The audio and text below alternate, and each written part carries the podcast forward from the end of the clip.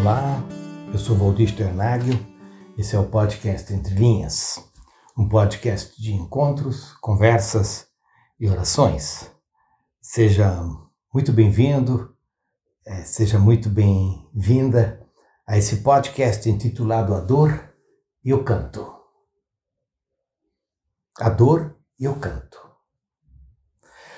A minha mãe faz, faz uns aninhos já estava em suas últimas uh, semanas de vida, bastante fragilizada, com vários problemas uh, de saúde. Sileda e eu uh, decidimos passar uma semana com meu pai e minha mãe na casa deles e assim fizemos. Numa das noites, eu ajudei a colocá-la na cama, orar com ela, cantar com ela, para que assim ela pudesse passar a noite com essa memória do encontro, da presença, da oração. E logo apaguei a luz do quarto para ela poder descansar melhor.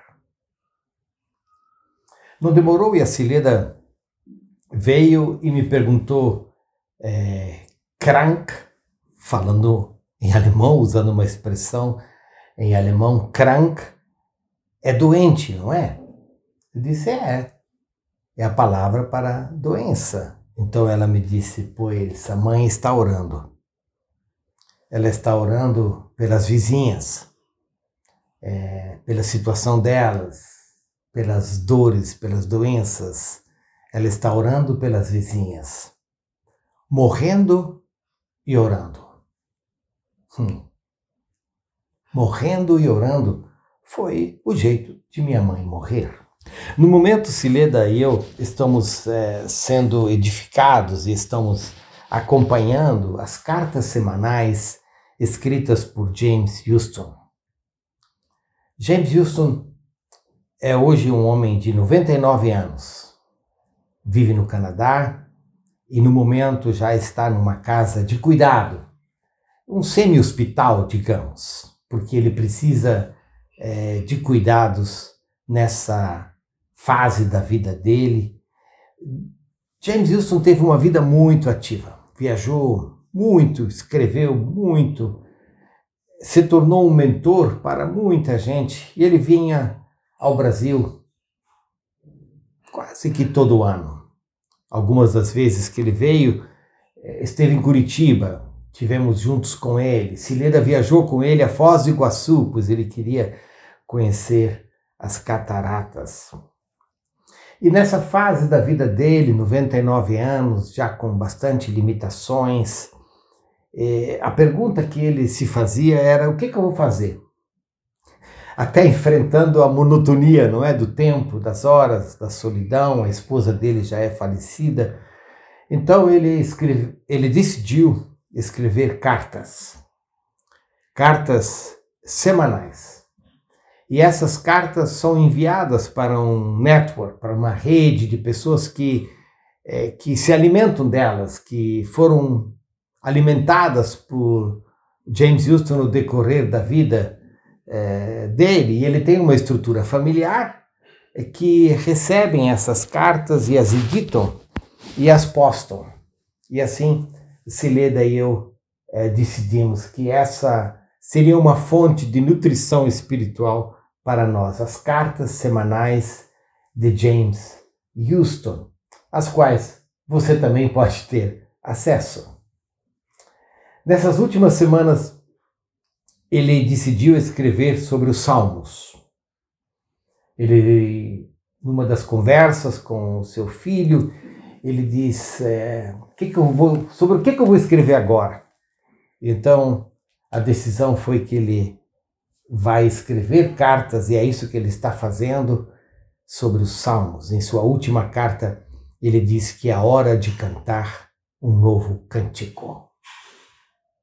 Então, ele fala dos Salmos. James Houston, morrendo e cantando, morrendo e buscando por um novo cântico. Um novo cântico que tem o sabor do eterno.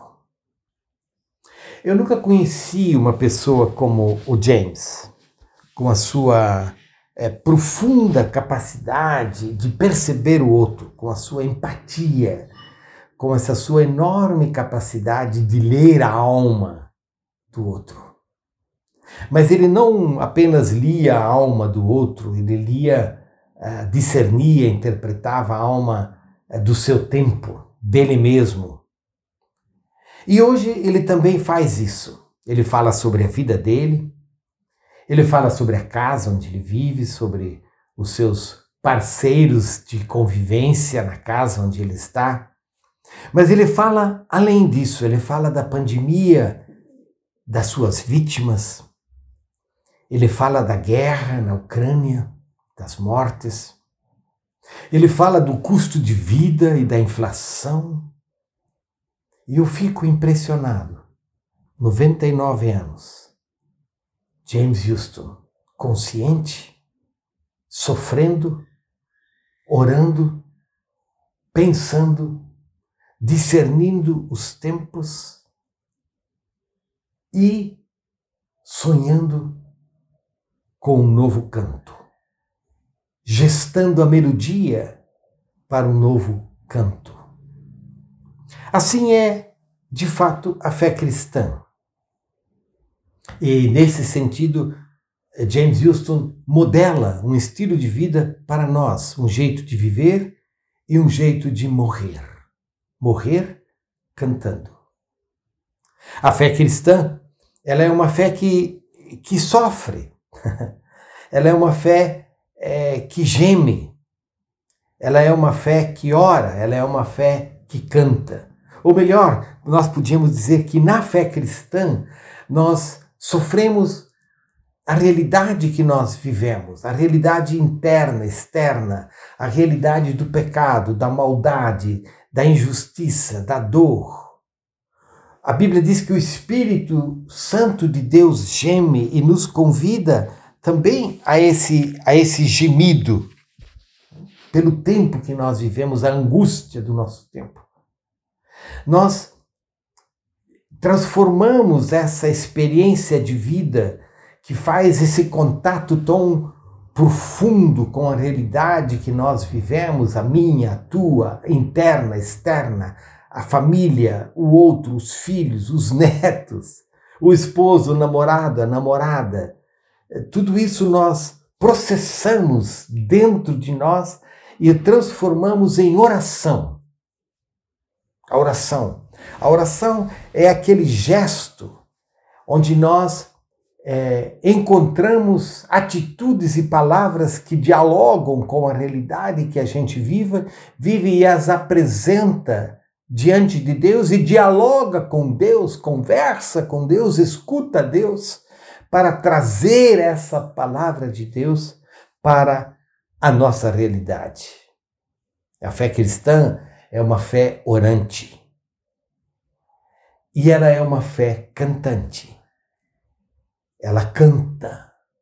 O canto como expressão de uma grande esperança o canto como uma melodia que estoura, por assim dizer, que vai além dos limites, das fronteiras, das dores, das angústias, dos medos, das limitações, o canto que busca outros recursos, os recursos poéticos, os recursos das melodias da alma, do espírito, do tempo, as melodias que vão para além das letras. A fé cristã é assim. É uma fé que experimenta a realidade, é uma fé cantante, é uma fé orante. Ela funda na dor da hora que se vive e não foge dela. E nesse afundamento, por assim dizer, na dor da hora, ela pergunta pelo outro. Ela se identifica com o outro. Ela abraça o outro. Ela chora com o outro e ela clama pelo outro.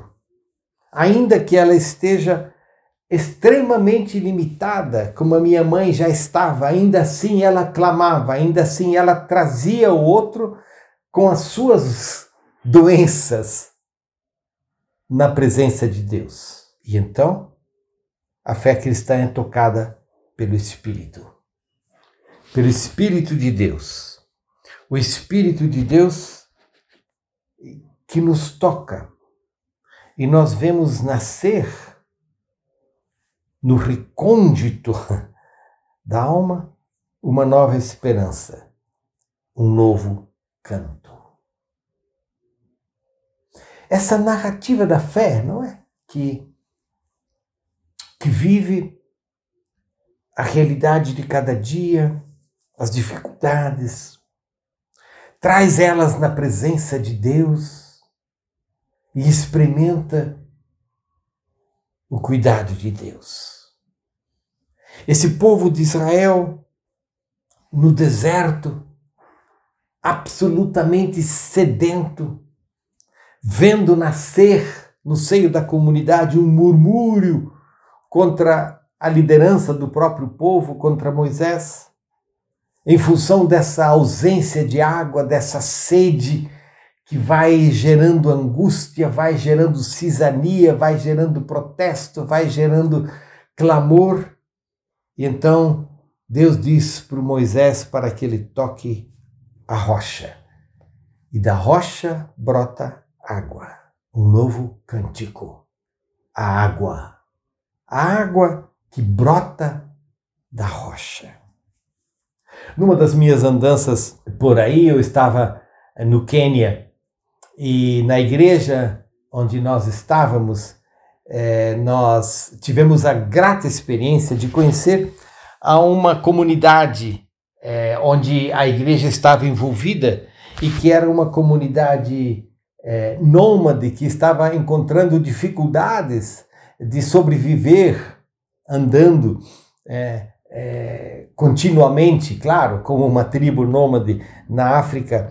E então a, a igreja estava ajudando a eles a, a, a encontrar formas de viver que sejam, que fossem, desculpe, mais sedentárias, e então eles começaram a buscar água e, a, e o dia onde nós fomos, nós pudemos experimentar né, essa, essa beleza do poço que começou a jorrar água. Nessa terra árida se cavou um poço e do poço jorrou a água e as crianças pulando, e as crianças dançando, e as crianças cantando, porque a água estava jorrando. A fé cristã, ela vê a água jorrar da pedra, porque fundamentalmente a fé cristã, ela se alimenta do túmulo vazio. Do túmulo vazio porque Cristo ressuscitou e Ele é a esperança de novos tempos, de novos cantos, de novas vivências. Assim, nós cantamos, nós esperamos e nós servimos. E uma coisa não exclui a outra. Enquanto servimos, cantamos, enquanto cantamos, servimos na caminhada da esperança, da esperança de que o Eterno nos visite com o seu Espírito, nos alimente com a sua palavra e coloque diante de nós um canto inspirado pelo reino de Deus. Um jeito de viver, um estilo de vida que se alimenta dessa esperança no eterno, para viver no presente sem fugir do presente. Um estilo de vida que não se esconde, não foge do outro. Pelo contrário, vai em busca dele e dela para acolhê-los, para servi-los, para cantarmos juntos. De alguma forma, nesse andar da carruagem no nosso tempo experimentamos que somos todos carentes, ou como dizia o reformador Lutero, somos todos mendigos com a diferença de que sabemos onde há pão. Somos mendigos cantantes. Somos mendicantes a serviço do outro, cantando a melodia do eterno. Muitas vezes, muitas vezes, ao final do dia, quando já fiz a minha leitura, apago a luz, coloco a cabeça no travesseiro, eu murmuro, nesse murmúrio santo que diz: Bendize a minha alma, o Senhor, e tudo o que há em mim, bendiga ao seu santo nome. Deus, pelo seu Espírito, coloca em nós um novo canto. O canto do eterno o canto que diz: Bendize a minha alma o Senhor, e tudo o que há em mim, bendiga ao seu santo nome. Cante e sirva, ore e cante. Paz seja contigo.